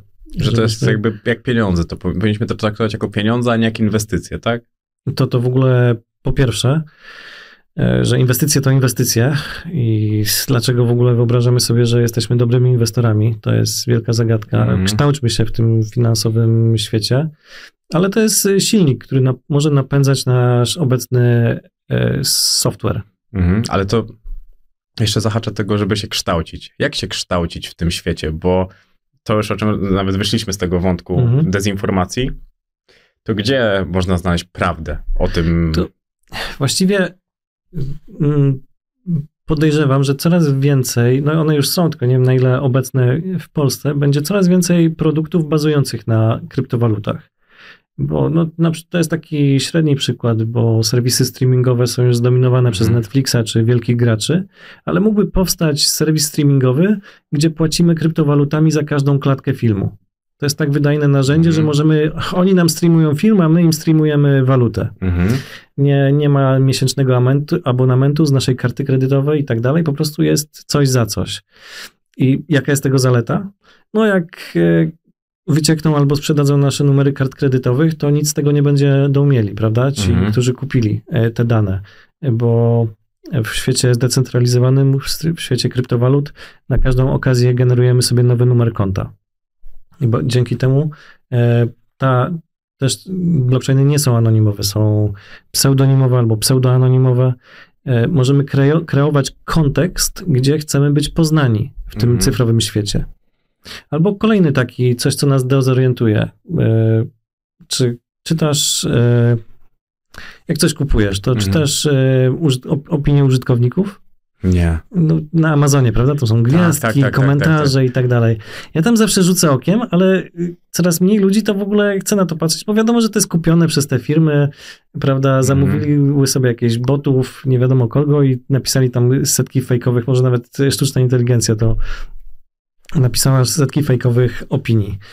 E, a gdybyśmy na każdy zakup e, wykreowali sobie tożsamość e, do kupienia tej mhm. rzeczy i w takim komentarzu po pierwsze udowodnili, że to kupiliśmy, po drugie zaprezentowali naszą opinię, to ona by miała wa wagę, prawda? Mhm. By wreszcie było wiadomo, że ten człowiek kupił tą rzecz i wypowiada na ten temat opinię. Poza, przez to też, że to jest w tym ulotnym blockchainowym świecie, ten sprzedawca może nam za to zapłacić całkiem mm. oficjalnie. Jakiś tam ułameczek. No właśnie. To, to jest właśnie taka wyizolowana kryptoekonomia. Tylko tutaj już są chęci potrzebne. No chęci, albo to po prostu będzie lepsze. Albo biznes z tego będzie, tak jak ty powiedziałeś, że dostaniesz pewnego rodzaju bon za to, że zrobiłeś coś też dla tej marki, czyli faktycznie... Tak, nawet nie bon, tylko ten pieniądz, prawda? No. W tej wyizolowanej kryptoekonomii. Albo kolejny przykład de decentralizacji. E, nie wiem, też to jest historia z ostatnich dni z domu naszego mm. Elona Muska ukochanego. Zmieniły mu się poglądy polityczne, prawda? I chce tak. wyłączyć tak. Starlinka na Ukrainie. Dlaczego to jest możliwe? No bo to są jego satelity, je kontroluje, to jest tradycyjna firma prywatna. W blockchainowej mm. mowie mówimy, że jest to firma scentralizowana. To nic nie stoi na przeszkodzie, żeby była konkurencja tego. Trudno konkurować na, może samym e, istnieniem satelit z Elonem Muskiem, ale mogła być to zdecentralizowana firma, którą operuje smart contract. Wtedy nie da się zasad mhm. gry zmienić w trakcie gry. I wtedy nawet można zapłacić więcej, ale się wie, że żaden tam szef e, nas nie odłączy. Nie ma tego centrum dowodzenia, nikt nie jest strażnikiem. To byłaby taka piękna idea decentralizacji, mm. tym bardziej tutaj, gdzie są na szali ludzkie życia. Bo podejrzewam, że ten Starlink e, zadecydował o wygranej nad Rosjanami na Ukrainie. Tak, tak. Prawda? No to, to jest tak samo przerażające, bo pomyśl sobie, że jak mówię, rozmawialiśmy o tym, że państwa mogłyby być firmami. Tak. I jest firma, którą zarządza Elon Musk. No tak, tylko one, te firmy też konkurują o obywateli. Nie wiem, czy to byłoby na tyle przyjemne państwo, że znalazłoby obywateli, które, którzy by płacili tam podatki, bo z tego by mhm. pochodziły pieniądze tej firmy. No, Czy, znaczy właśnie, bo to, to, to jest... jest... Tu jest ta teoria gier. Jak za co ktoś e, przykręci śrubę, to nie będzie miał chętnych. To pójdą sobie ci obywatele do innego państwa, mm. firmy. Bo ja uważam, że też to jest e, na tyle niebezpieczna idea, że ludzie są niebezpieczni. A szczególnie kiedy zaczynają mieć duże pieniądze, władzę mm. i właśnie to, to, to się da tak bardzo wszystko zrobić inaczej niż my byśmy wymarzyli, bo w dobrym założeniu na samym początku każda idea jest dobra, demokracja też jest e, najlepszym z niedoskonałych systemów, jak to e, zawsze tak. się e, mówiło. A jeszcze wracając do tego, o którym mówiłeś, o streamowaniu i że streamujesz film i streamujesz za to bitcoiny czy tam inną po prostu kryptowalutę, to nie wiem, czy widziałeś, że pojawił się taki pomysł w internecie, że nowe GTA mhm. miało powodować coś takiego, że realizujesz misję, mhm. a za misję dostajesz jakąś kryptowalutę. No jasne, ale to w ogóle to jest, e, to będzie trend, w którym idzie gaming. Nie dość, że fajnym przykładem byłby mm, Wiedźmin i Cyberpunk, Mhm. prawda? To są No tak. z tego samego studia dwie gry. No różnią się wszystkim. Tu mamy średniowiecze fantazy, a tu mamy przyszłość. Ale co jakbyśmy mieli market e, rzeczy, magicznych mieczyk z Wiedźmina z pistoletami z Cyberpunka, żeby była zdecentralizowana giełda, gdzie można by to wymienić. Czyli w ogóle elementy gry, czy waluta za, czy pieniądz e, po przejściu e, misji, Mhm. po prostu zasila nasz portfel, możemy normalnie też tą walutę kupić i jakby te dwie gry się łączą i znudzi się nam jedna, możemy się przenieść do drugiej, jest to jakby, przecież tak było też w Warcraftie swego Mhm. czasu, tylko to było za drzwiami Blizzarda. Nie wiem, co tam się działo, kto sterował tymi cenami i od, transfery gotówkowe czy transfery pieniężne były też po stronie banków, jak sobie za to bezpiecznie zapłacić. A tutaj do osobnej, wyizolowanej kryptoekonomii przenosimy wszystkie aspekty tego proble- problemu. Mhm. No to jest bardzo ciekawe. Bo ja uważam, że to jest faktycznie coś takiego, co mogłoby pomóc światu zrozumieć kryptowaluty, Mhm. tak naprawdę na szeroką skalę, bo w gry już grają dzieci. Dzie- dzieciom rodzice kupują to wszystko pay to win i tak dalej. Tak, Tak. samo pomyśl sobie, że gdyby to było w takim CS-ie, który jest takim turbo popularną Jasne. grą, gdzie możesz kupować sobie te wszystkie mm, rzeczy. Pokazujesz ludziom, że to nie różni się niczym innym od złotówki Mhm. tylko Tak. jest bardziej anonimowe, co wydaje mi się, że gdzie w cyberświecie to, że tworzysz portfel na, czyja, na, jakby na jakąś tam usługę, stawia cię jeszcze dużo, w dużo bezpieczniejszej pozycji niż wcześniej. Tak, to o tym też mówiliśmy, że to my kreujemy kontekst tego, tej naszej anonimowości. Mhm. będziemy dla tej gry y, nie anonimowi, ale nasza prawdziwa tożsamość będzie nieznana. Właśnie też, y, nie wiem czy już wspominałem, nasze imię i nazwisko nie zostało stworzone do ery cyfrowej. Ono ujawnia zbyt dużo i zbyt mało jednocześnie. Mhm. Zbyt dużo, bo ujawnia naszą oficjalną tożsamość, czyli wystawia nas na wszystkie oszustwa i e, każdego, kto usłyszy o nas w tym e, globalnym cyfrowym Mhm. świecie, a zbyt mało, bo nic nie znaczy w tym cyfrowym świecie. Gdybyśmy mieli tą kryptograficzną tożsamość, której nie da się podrobić, to ona przynosi jakąś reputację z biegiem czasu. Może być jedna dla tej wyizolowanej kryptoekonomii, Mhm. dla tej gry. Czyli, Mogę tam zbierać jakąś reputację i tam, tam egzystować. czyli klikasz na XYZ Tak. i wiesz, kto to jest. W jakiś sposób szerszy niż, znaczy mniejszy Nikt niż imię nie i może- nazwisko, ale Tak. jego, jego szerokość, taka, taka geograficzna, życiowa, kry, kry, za tym kliknięciem jest. Nie da się podszyć pod XYZ. Okej. Pode mnie można się spokojnie podszyć, a pod tego XYZ nie da się podszyć. I to właściwie pokazuje też, czym, czym są tokeny NFT. Mhm. Są, też są w, właściwie w tym źle postrzegane i słusznie, bo służyły niezbyt mądrej spekulacji, ale są dokładnie tym. Tokeny NFT to prototyp aktu własności przyszłości. Bo w tym metaversum, powiedzmy, Mhm. będziemy za niedługo sobie żyli, będziemy mieli nasze ubrania, nasze awatary, to jak zabezpieczyć to, że gdy tam się da wszystko skopiować, jak to w Mhm. e, wirtualnym świecie. Jak zabezpieczyć to, kiedy ja wyjdę, wyloguję się, ktoś nie użyje mojego awataru dokładnie takiego samego, ten sam awatar, Mhm. to samo ubranie, ten sam tatuaż i nie będzie mnie udawał. No musi mieć podpis kryptograficzny. I te wszystkie narzędzia kryptograficzne właśnie przynosi blockchain. Krypto w kryptowalutach podchodzi od kryptografii. Mhm. To jest zespół narzędzi, które właśnie e, na najniższym możliwym poziomie e, reprezentują e, i identyfikują rzeczy. No, właśnie zaczynasz też trochę właśnie, jak zaczyna się książka, to tak rozbijasz te wszystkie rzeczy na czynniki pierwsze, powiedzmy, że jest tam ich trochę i wtedy dopiero zaczynasz narrację takiej właściwej Tak. książki, kiedy dajesz człowiekowi zrozumieć, co będzie działo się dalej, albo żeby każdy zrozumiał, co po prostu, dlaczego ten łańcuch Mhm. powiązań ze sobą tak wygląda, co też nadawało trochę sensu dla mnie, bo czasami bałem się, że nie zrozumiem, ze Mhm. względu na to, że nie będę rozumiał właśnie tych e, naczyń powiązanych, a dość łatwo się udawało. No i wydaje mi się, że NFT też miało ten moment takiego skamu i to takiego bardzo, bardzo silnego, Jasne. bo jak tylko mm, ludzie zobaczyli, że się spopularyzowało, zobacz, jest taki przykład, nie znam, nie wiem, czy kojarzysz tą dziewczynę Marty Renty, która mówiła w internecie, że wzięła, dostała milion e, milion złotych, tak, złotych za sprzedanie swojej miłości w NFT. Okej. I minął chyba ponad rok trochę, Mhm. no i powiedziała, że, że, że to skam. Hmm. No tak, no bo właściwie, ale dlaczego miałby nie być to skam? No nie widzę powodu, prawda? E, dlaczego to nie miałby być skam tak naprawdę? No to musi przynosić jakąś prawdziwą wartość. NFT jest tylko, mm, zamienia tą stertę papierów na coś lepszego, elektronicznego i działającego lepiej. I niezawodnie. No tak, tylko to już tak brzmiało absurdalnie, że wszystkie media to podchwyciły, mm. bo pomyśl sobie, że ktoś sprzedaje twoją bądź moją miłość do kogoś tak. E, w NFT, więc e, zaczyna się po prostu robić to tak bardzo absurdalne, że przez to, że dużo ludzi nie ma wiedzy, mm.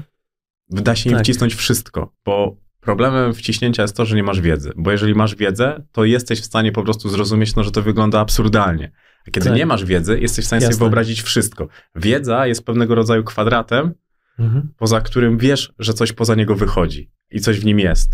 A wyobraźnia pozwala ci myśleć o wszystkim, że to jest internet, tak. więc wiesz, różni szaleńcy buszują po internecie, mhm. więc faktycznie może ktoś chcieć sprzedawać miłość, jak sprzedaje po prostu wirtualnego misia, mhm. który pozwoli ci wejść na jakąś imprezę. No właśnie, albo małpę, prawda? No. To od tego się zaczęło, że był to jakiś realnie pożądany produkt, który tą wartość wywindował na wysokie poziomy i wszyscy mhm. się pod to podczepili. Ale dlaczego, dlaczego obraz, który ja namaluję, miał być wart tyle, co obraz Picassa? Nie śpicie? Na kod podcast20 otrzymujecie 20% zniżki na cały asortyment na www.gbs.pl. Jesteś bardziej zdolny, to widać po prostu w oczach. tak. Dlaczego tego nie widziałeś wcześniej? Ja czekam na twoje obrazy. To może w kolejnej... Tak, taka książka z ilustracjami. No. tak. Ale to, bo dużo, rozma dużo, rozmawiamy o państwach, o walutach, o możliwościach, o spostrzeganiu mm, walut właśnie w takim sposób, że to nie ma być inwestycja, tylko to ma być realna waluta. To jak na to patrzy polskie prawo?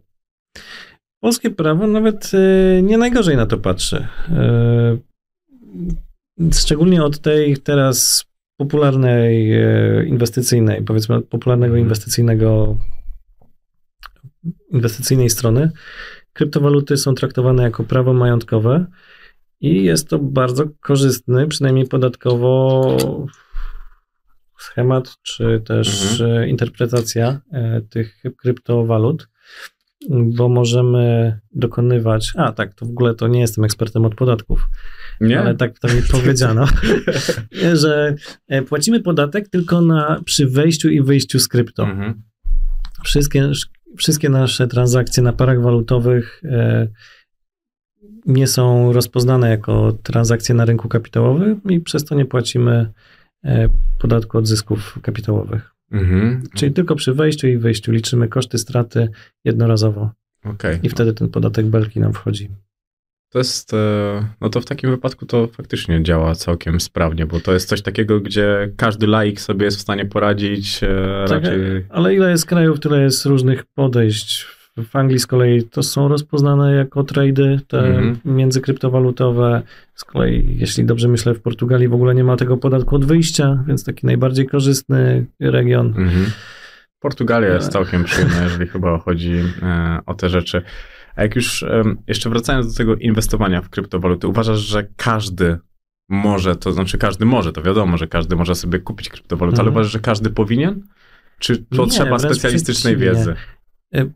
Czy w ogóle Inwestowanie w kryptowaluty jest bliżej inwestowania niż kryptowalut i zdecydowanie jestem zwolennikiem edukacji w inwestowaniu. To mhm. w ogóle jest najważniejsze dla nas, być niezależnym człowiekiem, czyli też e, być niezależnym finansowo.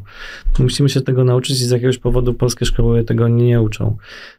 E, jeżeli chodzi o kryptowaluty, no to musimy od, jakoś od tego zacząć. Musimy sobie założyć ten portfel kryptowalutowy. Mm -hmm. Musimy poznać różnicę między portfelem scentralizowanym na takiej giełdzie, -hmm. gdzie nie mamy tak naprawdę kontroli nad tym, chociaż jest najłatwiejszy w obsłudze, i portfelem zdecentralizowanym. E, to jest rozszerzenie przeglądarki zwykle, albo jakieś oprogramowanie na laptopie, albo na telefonie. Mhm. Albo on najwięcej bezpieczeństwa zapewnia portfel sprzętowy. To są takie małe urządzenia wyglądające jak pendrive.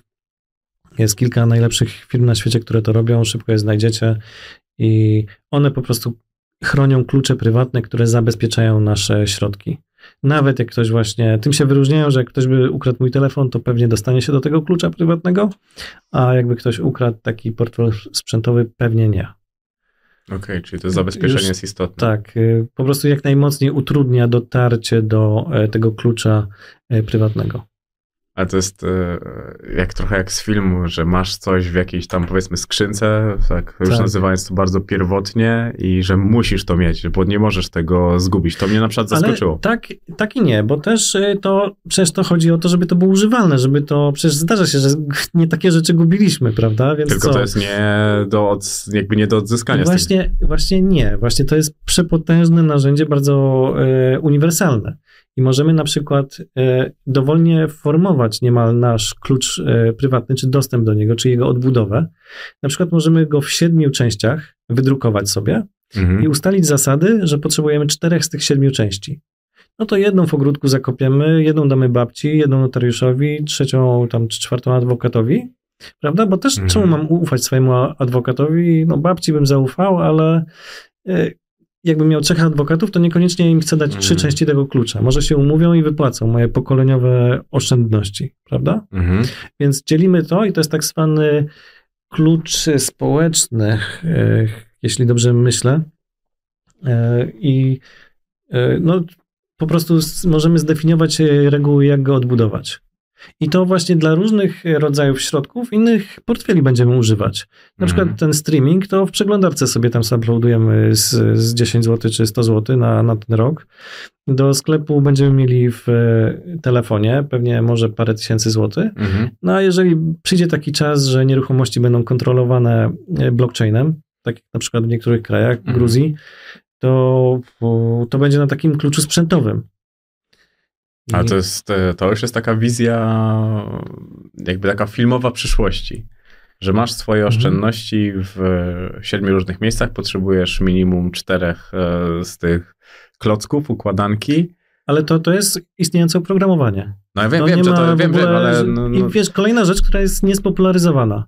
Bo to jest też, przecież tym właśnie jak wspominałeś, w tym mainstreamie jest te zgubione komputery z jakimiś tam historycznymi mm. bitcoinami, teraz wartymi fortunę, no to to słyszymy i myślimy sobie, kurczę, zgubię ten komputer, ukradną mi laptopa, co się dzieje, mm. zapomnę laptopa w pociągu i co, stracę mieszkanie albo całe moje oszczędności i dlatego też e, ludzie trzymają je na przykład na takiej giełdzie, bo stracę laptopa, no to sobie tam odnowię dostęp na maila do tej giełdy i tak dalej. No to, tak, to wtedy się to brzmi logicznie. Prostu... Teraz jestem w stanie zrozumieć, dlaczego ktoś trzyma pieniądze na takiej giełdzie. Tak, bo uważa tą giełdę za zaufaną. Tylko nie doczytał, że jest zarejestrowana na Bahamach. No i właśnie tak się toczy ten nasz kryptowalutowy świat. Ale to jeżeli widziałeś na przykład, że powiedzmy tak na tej zasadzie tego FTX-a, który upadł, jeżeli widzisz, że on jest zarejestrowany na Bahamach, to po prostu nie wchodzisz nawet jakby był najbardziej popularną giełdą i najlepszą na świecie. To, ja to, od to drugiej strony, Ja to od drugiej strony szukam, po prostu szukam takich, które są zarejestrowane w Stanach, e, w Japonii, mhm. w Szwajcarii. A w Japonii też słyszałem, że bardzo fajne są te, te giełdy. Bardzo ciężko cokolwiek otworzyć w Japonii. Bardzo restrykcyjne te prawo, bardzo duże e, regulacje. Więc to po prostu zmniejsza ryzyko. Mhm. No okay, no tak to... samo jak tak naprawdę moje zwykłe oszczędności, bo ja w krypto prawie nie inwestuję, ale... Prawie. Tak 44 tysiące masz na pewno do tych bitcoinów. Właśnie niestety nie. I, ale też zauważ, że to byłoby niepraktyczne dla mnie. Jestem tak związany z tą technologią, tak zarabiam, więc mhm. jeżeli krypto upadnie, to jednocześnie by upadły moje oszczędności i narzędzia mojej pracy. To zostanę z niczym. Ale zobacz, stawiasz taką teorię, że jeżeli krypto e, wypadnie, upadnie. Tak. Jeżeli no z jakiegoś powodu może się to zdarzyć. Mhm. Tutaj mamy to ryzyko. Może rządy państw zakażą tego i nawet te narzędzia kryptograficzne będą w jakiś sposób e, skażone. Uważasz, że mogłoby tak być, że rządy zakazałyby kryptowalut? Nie, to jest e, niemożliwe do e, przeprowadzenia, w szczególności takie waluty, kryptowaluty jak Bitcoin, które zostały zaprojektowane, żeby były odporne na rządy, mhm. ich pomysły. Więc takie waluty nie. Ale też mamy 10 tysięcy projektów kryptowalutowych i wiele z nich nie byłoby odpornych na e, regulacje rządowe. No to, to, też mi się tak wydaje, ogólnie jak się mówi o kryptowalutach, to głównie się mówi jednak o bitcoinie. To też jest wielki sukces tego, że był pierwszy. Tak, no a drugim takim najbardziej wpływowym y, produktem jest Ethereum. To też nie wiem, czy tak się przebiło do. Bo tak, ja chyba żyję w bańce też. Dla mnie to było oczywiste, że jest sobie takie Ethereum nawet bardziej innowacyjne i to w tych kwestiach ekologicznych jest mhm. bardzo ważne, bo Bitcoin ma teraz ledwo 30-40% rynku, a wszelka innowacja, no prawie, prawie cała innowacja dzieje się na Ethereum i na e, kopiach Ethereum, mhm. kolejnych generacjach Ethereum. I też a propos ekologii, no Ethereum właśnie przeszło na e, a na pewno kolejne generacje każdego naśladowcy Ethereum na ekologiczny um, algorytm utrzymania sieci. Okay. Więc tutaj w ogóle się nie trzeba tym spinać. Oczywiście jest ten słoń w pokoju, ten Bitcoin z 30% udziałem w rynku, ale też uważam, że dyskusja o ekologii jest najzwyczajniej w świecie źle prowadzona. Tak? A jak, jak, jakbyś ty zmienił narrację tego, żeby to miało ręce i nogi? Spojrzeć na liczby i spojrzeć, co się z tym dzieje, jakie jest naprawdę, co tam jest złego i jaką ma postać. Na przykład Bitcoin ma świetny miks energetyczny. Ponad mhm. 50% jest z odnawialnych źródeł e, energii. W takiej Norwegii 100%. Mhm. Co więcej, Bitcoin jest takim świetnym zapasowym biznesplanem dla inwestycji ekologicznych. Bo powiedzmy, budujemy sobie jakąś energię, e, e, turbinę wodną, mhm. no i nie mamy odbiorców na to przez cały rok. No to przez resztę roku możemy tam majnować bitcoina i sprawić, że ta inwestycja w ogóle powstała, że stała się rentowna i przez 3 czwarte roku czy przez pół roku dostarcza prąd y, czysty dla przemysłu czy mieszkańców, czy kiedy potrzebuje. Mhm. No to są bardzo, wydają się takie rozsądne rozwiązania, więc zastanawiam się, dlaczego są tak bardzo zakopane dla mainstreamu. I właśnie też nie rozumiem takiego ślepego karcenia y, na przykład tego CO2 i tak bardzo powierzchownie porównywanie z tego z y, systemem bankowym, mhm. podczas gdy y, systemy na blockchainie są właściwie samozarządzalne, nie mają prawie pracowników, kiedy już operują, mhm. prawda? Więc w ogóle książce przyjąłem na ten rok, wpisałem e, kryptowaluty dla zabieganych w szczycie tej zeszłorocznej bańki. Mm. Wtedy, im, im wtedy był bitcoin droższy, tym większe były estymacje na ten rok i uznałem, że to 200 terawatogodzin. Koniec końców skończyło się na niecałych 80, jeśli dobrze mm. myślę. I wtedy to był, e, była porównywalna wartość z wymienianym w e, raportach zużyciem prądu przez sektor bankowy. Oczywiście on większy, mhm. ale wzięli pod uwagę tylko siedziby i bankomaty. No ale co ze wszystkimi pracownikami, którzy muszą dojechać, e, stworzyć korki, dojechać do pracy? Co z głupimi e, kamerami na parkingu, mhm. które ich filmują i później też ich z, stworzą kolejne generacje elektrośmieci i zużywają prąd i, i robią wszystko. Więc e, to tak dość powierzchownie wydaje mi się, to jest porównywane. Przedstawiamy te wyniki, które dla nas są korzystne. To jest jak e, z tymi portalami technologicznymi, które piszą z daną tezą ze względu na to, że to jest korzystne dla nich, dla ich współpracy i dla ich biznesu. Tak, ja przeczytałem wiele raportów, bo nie jestem też ekspertem od ekologii, mm. więc jak to, jak w ogóle w miarę e, jak, jak to przekazać czytelnikowi z czystym sumieniem. Po prostu przeczytałem raporty ECB, Fedu, e, Bundesbanku. E, w szczególności ciekawe są Banku Rozrachunków Międzynarodowych. I wszystkie są krytyczne. Oczywiście Bitcoin zużywa CO2, ale co mnie uderzyło, one wy, były wykluczające. Inaczej liczyły różne rzeczy. Mhm. I się taki, jeszcze jest taka prywatna firma konsultingowa też działająca w tym, w tej przestrzeni. I Ciekawą rzecz tam y, znalazłem, jak e, czytałem raport e, z administracji prezydenta Stanów Zjednoczonych i właśnie tego prywatnego konsultingu.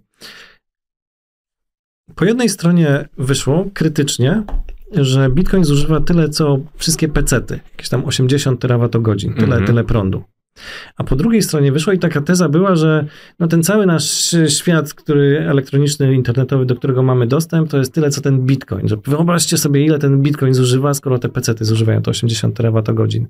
No a później w tym prywatnym konsultingu czytam, że YouTube y, zużywa 220 terawatogodzin.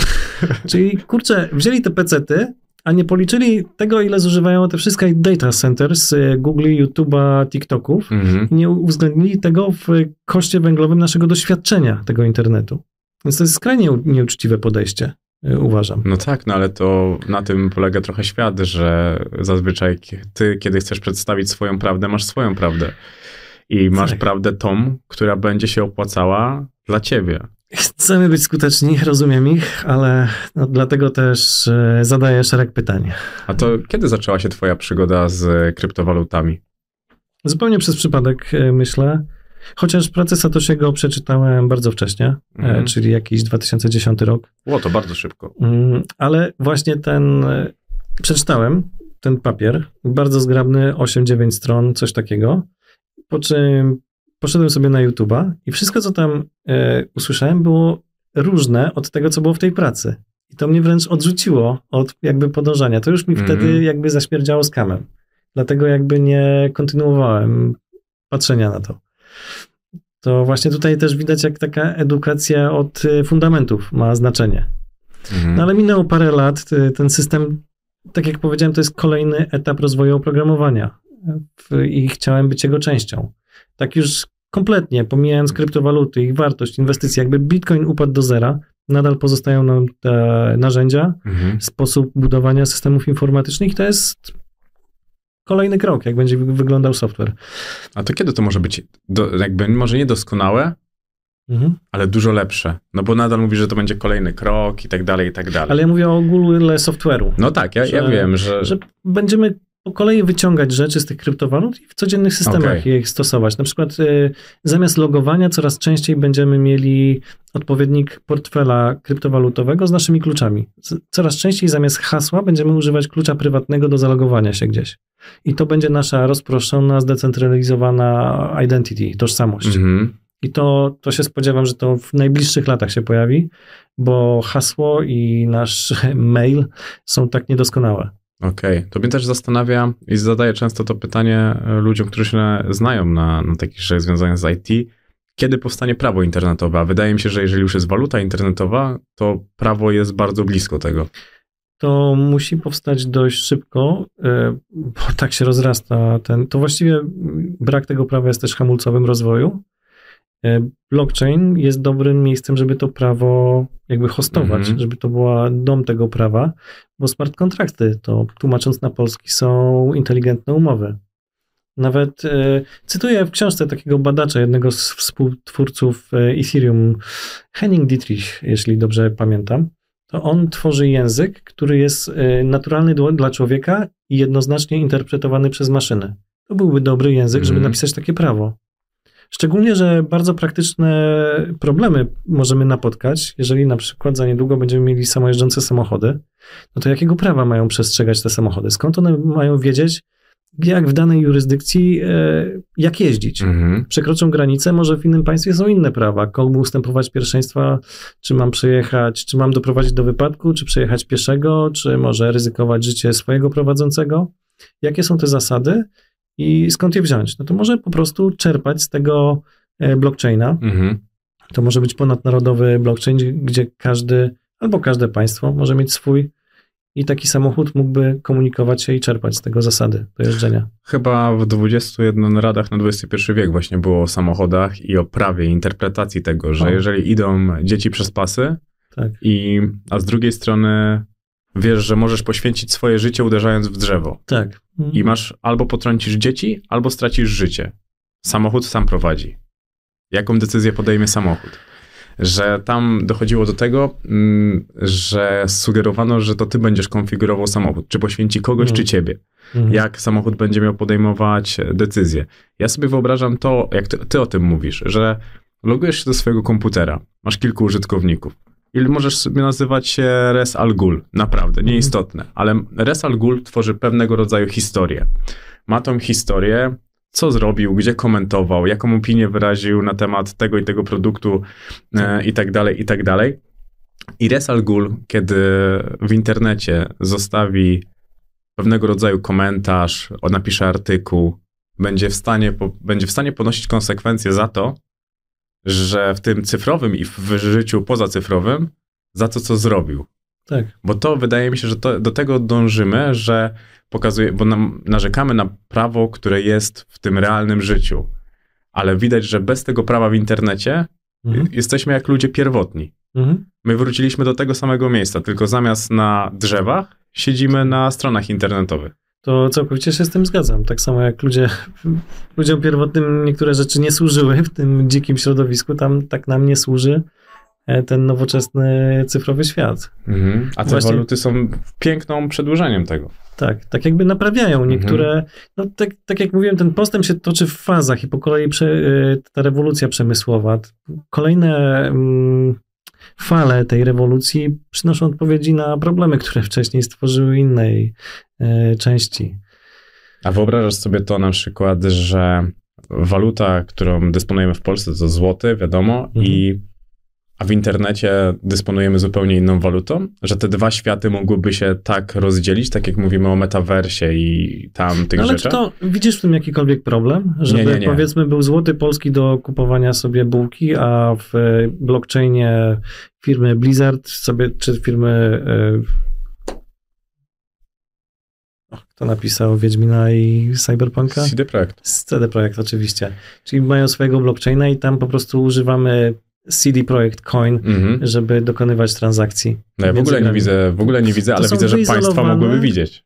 Jeżeli by państwa mhm. jako rządy mogłyby widzieć, no bo traciłyby pewien segment rynku. Że, że byśmy nie używali złotówki w tym wyizolowanym e, Znaczy tak, tak na, na szybko tak pomyślałem o tym. CD Projekt. No to ja to tak widzę, że ten, e, ta ekonomia CD Projekt by nie istniała bez wy, wynalazku tych kryptowalut. Że to jest wzrost, a nie konkurencja. Będą mhm że wzrost tych kryptowalut nie oznacza uszczknięcia w takim samym stopniu tego państwowego pieniądza.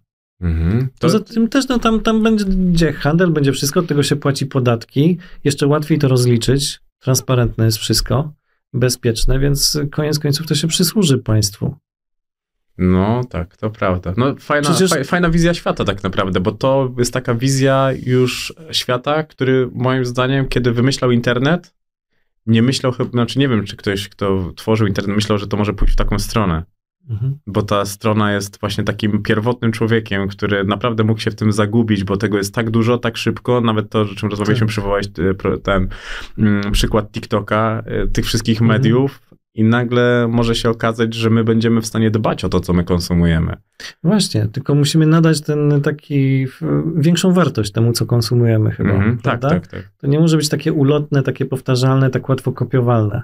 Musi też e, tą e, brak tej właśnie wszechobecności, e, wydaje mi się, jest tu kluczowy. Powstrzymanie tego, okiełznanie w jakimś stopniu tych zjawisk jest e, potrzebne. I korzystanie na przykład e, z kryptowalut w perspektywie subskrypcji różnych portali, tego, że płacimy mhm. na przykład za dane treści.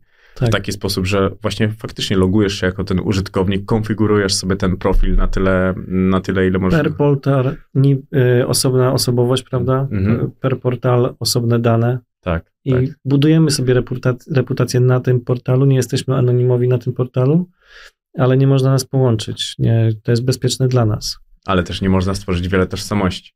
Bo kiedy moglibyśmy na przykład tworzyć kilka tożsamości, moglibyśmy móc wpływać na reputację. Znaczy właśnie, właśnie możemy stworzyć więcej tożsamości, tylko za każdą z nich musi iść prawdziwa praca. Więc powiedzmy, jak możesz zrobić 10 komentarzy czy 20, no to możesz mieć dwie tożsamości po 5 albo jedną, co ma 10. Mhm. Prawda? Nie rozdwoisz się jako człowiek i nie zrobisz w dwóch tożsamościach po 10. Chyba, że to zrobisz. To wtedy byś mógł jedną 20 i tym sposobem byś jeszcze miał tą większą reputację, prawda? Mhm. Więc to nadaje właśnie tego. E, ciężko, ciężko mi się też wysłowić, bo tak się składa, że e, Właśnie, to jest też największy problem. Rzadko w Polsce po polsku mamy okazję porozmawiać o tych problemach, o kryptowalutach. I ciężko też czasem znaleźć słowa do wyrażenia się. No ale jak najbardziej rozumiem to, o co ci chodzi. Chodzi o tą rzadkość, tą ograniczoność, mm. która się wiąże z prawdziwymi naszymi akcjami, prawdziwym naszym działaniem, a nie wygenerowanym albo skopiowanym. To zaczęliśmy tę rozmowę od tego, że ludzie 100 lat temu wyobrażali sobie inaczej naszą rzeczywistość. To jak myślisz, kiedy może się ziścić to, o czym my teraz mówimy? W jakiej perspektywie lat?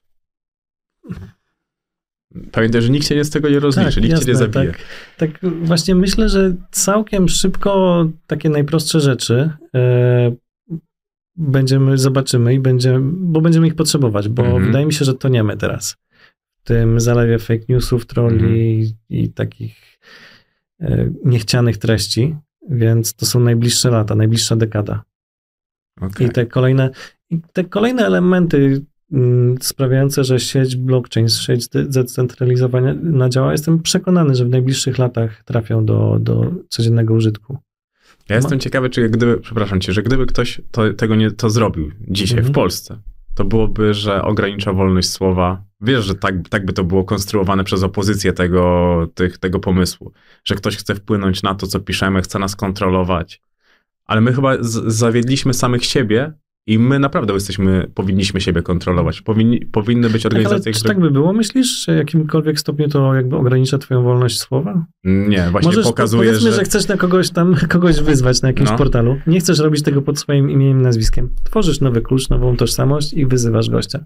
No i ktoś, kto to czyta, jednym kliknięciem sprawdza, to jedyna opinia tego chłopa. Czy mam ją brać poważnie, e, na poważnie?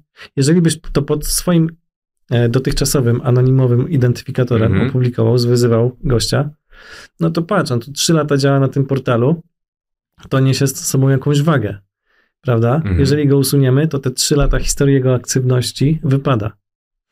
A jeżeli jesteś świeżakiem i wyzywasz kogoś, może tego nie będziemy czytać. Ale dlatego ja uważam, że gdyby była jedna tożsamość, to mhm. byś bardziej ją pielęgnował. Oczywiście. I nie zaśmiecał sobie takim Jasne. gównem, które mógłbyś pozostawić w internecie, bo kiedy ktoś by kliknął na twój profil, a chciałby zobaczyć, kim jesteś, by zobaczył, Jasne. ojejku, to chyba nie przystoi, żeby taki i taki człowiek w taki sposób e, wyrażał się publicznie, bo nagle mm. wszystko byłoby publiczne. To nie jest tak, że masz konto na Facebooku, na Instagramie mm. i tak dalej, bo to wszystko byłoby tylko takimi rzeczami, które klikasz, no mhm. dzisiaj nawet, bo mówimy o tym tak jakby to miało się wydarzyć za 100 lat, ale dzisiaj, kiedy kogoś rekrutujesz w firmie, wchodzisz na jego media społecznościowe. Jasne. Pa no patrzysz, tak. bo media społecznościowe trochę miały być takimi mhm. portalami, które miały w jakiś sposób pokazywać, szczególnie, że Facebook był bardzo bliski tego, bo zobacz, można było założyć konto przez Facebooka na różnych, różnych stronach internetowych. To mhm. Facebook miał być czymś takim, o tak. czym my dzisiaj teoretyzujemy. Tylko, mhm. że zestarzał się, chyba nie dobiegł za tym młodym pokoleniem, bo Facebook stracił trochę młode pokolenie. Wiesz co, to, ta technologia, o której mówisz, to jest single sign-on i to działa. I tak się można zalogować, tylko to upadło przez to, że Facebook przegiął i za bardzo zaczął e, kraść nasze dane mm -hmm. o naszym zachowaniu. Okay. Prawda? I teraz e, właściwie to Instagramem, czy LinkedInem, czy Googlem można się tak zalogować na, i zarejestrować na wielu portalach. Tylko już im nie ufamy. I przez to, że gdybyśmy to zrobili na blockchainie, to my jesteśmy właścicielem, nie jakiś strażnik centralny, mm -hmm. tylko my, każdy z nas, bez centralnego dowódcy, mm -hmm. się logujemy tymi naszymi tożsamościami w naszym portfelu kryptowalutowym. To Więc już... to jest taka najmniejsza zmiana, najprostsza do zrobienia i dużo daje, prawda? Mm -hmm. Tak, to, to, to fakt. No teraz jak to powiedziałeś, to też łatwiej było mi sobie to zwizualizować e, w głowie. To już kończąc, idziemy w dobrą stronę? Rośniemy, więc w dobrą, jasne. Taką mam nadzieję. Świetnie było Cię poznać. Bardzo Ci dziękuję. Wzajemnie, bardzo miła rozmowa.